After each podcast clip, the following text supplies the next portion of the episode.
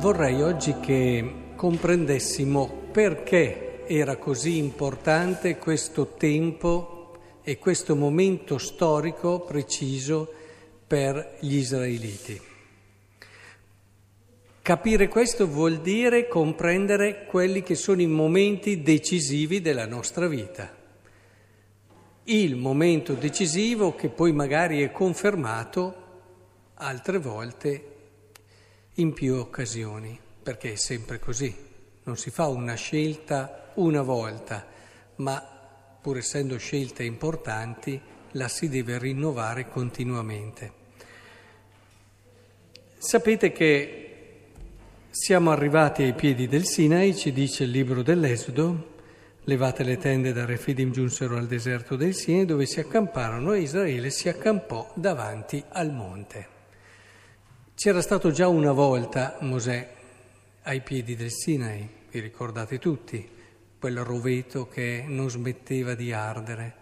E in quel momento sperimentò la presenza salvifica di Dio, cioè sperimentò la sua volontà di salvare il suo popolo, cosa che poi si fonde anche con il suo nome, il desiderio davvero di essere quel Dio che è vicino e che è liberatore. Bene, in questa prospettiva ecco che Mosè di nuovo si ritrova ai piedi del Sinai con il suo popolo. Salì verso Dio, il Signore lo chiamò dal monte dicendo questo dirai alla casa di Giacobbe e annuncerai agli israeliti. Sì, e le analogie ci sono tutte, il modo anche di rivolgere, dirai agli israeliti piccole differenze, ma che comunque collegano questo momento. Quindi siamo in un momento decisivo della storia di Israele, anche perché il Signore qui sta chiedendo, sta chiedendo un'alleanza, sta offrendo, diciamo meglio, la possibilità al popolo e alla sua libertà di un'alleanza. Capite, no? Come mai siamo qui? Ma dopo lo capiremo meglio. La differenza che c'è tra questo momento e tutti gli altri, perché non è che non si sia mai parlato di alleanza prima, almeno tre volte se ne è parlato e in tutte e tre le volte però era l'alleanza dei patriarchi. Ecco il diverso. Il Signore qui chiede, tu Israele, tu israelita, vuoi fare un'alleanza con me? Capite che questo è un momento fondamentale anche nella vita delle persone. Capite perché ci si ferma per ben 59 capitoli su questo momento del Sinai, tra l'Esodo, tutto il Levitico e i dieci del Numeri. Capite perché ci stanno più di un anno qui, dal terzo mese che uscirono dall'Egitto al secondo del secondo anno. Ora, perché è così importante? Perché anche nella nostra vita è così decisivo? Perché è quel momento dove noi ci accorgiamo che c'è una Chiesa piena di persone credenti che hanno seguito il Signore. Ci sono dei testimoni meravigliosi che sono i santi a cui amiamo fare riferimento, li andiamo a cercare, cerchiamo anche di conoscerli, li preghiamo. Ma c'è il momento della vita nel quale Dio dice con te, lascia stare le altre alleanze che ho fatto, è con te che voglio fare alleanza adesso.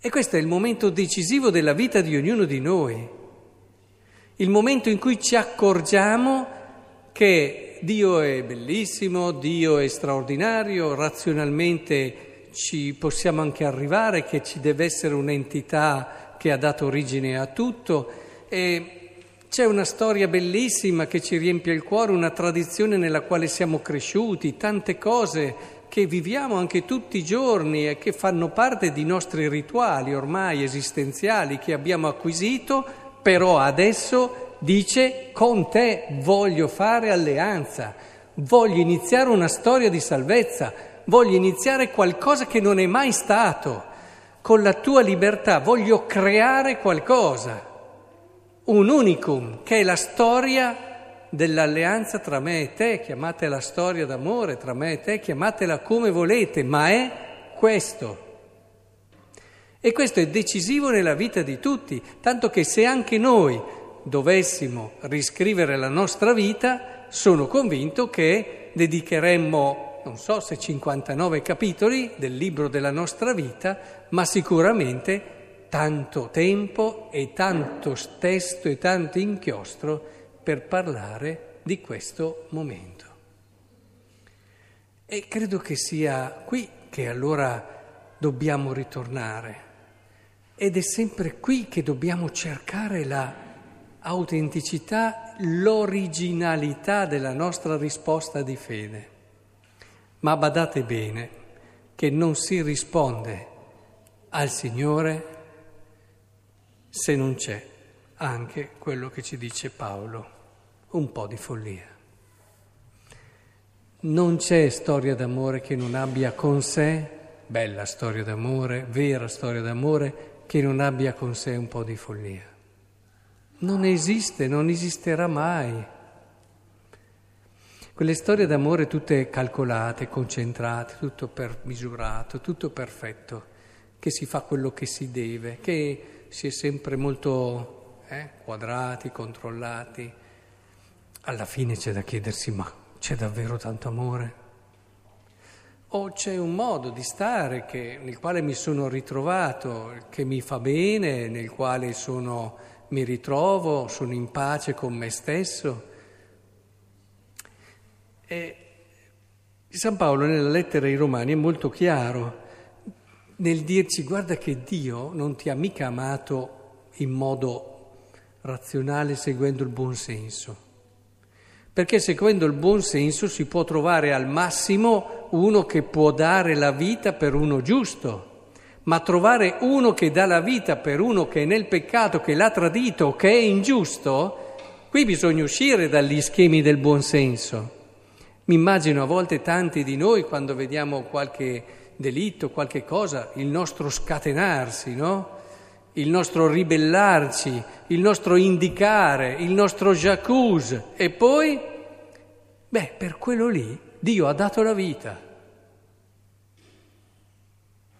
E non è così immediato e così semplice, perché quella parte di uscire dagli schemi è essenziale. Non che questo annulli il buon senso, l'equilibrio, guai a me, ma nell'amore di Dio e nell'amore in generale, eh, già nell'inizio dell'amore, che è ancora immaturo se volete, ma già dall'inizio dell'amore si percepisce un po' questo, no? Avete mai visto una persona innamorata? Ditemi se fa tutte le cose in ordine, con criterio, secondo la logica giusta. Evidentemente no. Lì poi esagera, lì ci sono tutte le cose che dovrà poi imparare e maturare che renderanno questa attrazione un amore maturo, ma è già un indizio, è già un indizio, perché se te per la persona che ami non fai ogni tanto qualche follia, eh insomma, vuol dire che ormai ti sei già normalizzato e un amore normalizzato rischia di non essere più amore vero. Quindi nella risposta che possiamo dare a Dio occorre un po' di follia, se no la risposta noi non gliela diamo, facciamo semplicemente tante cose che ci permettono di rimanere nell'orbita di Dio. Veniamo a messa, ci comportiamo bene, siamo tranquilli in coscienza perché abbiamo osservato i comandamenti, ma tutto normalizzato.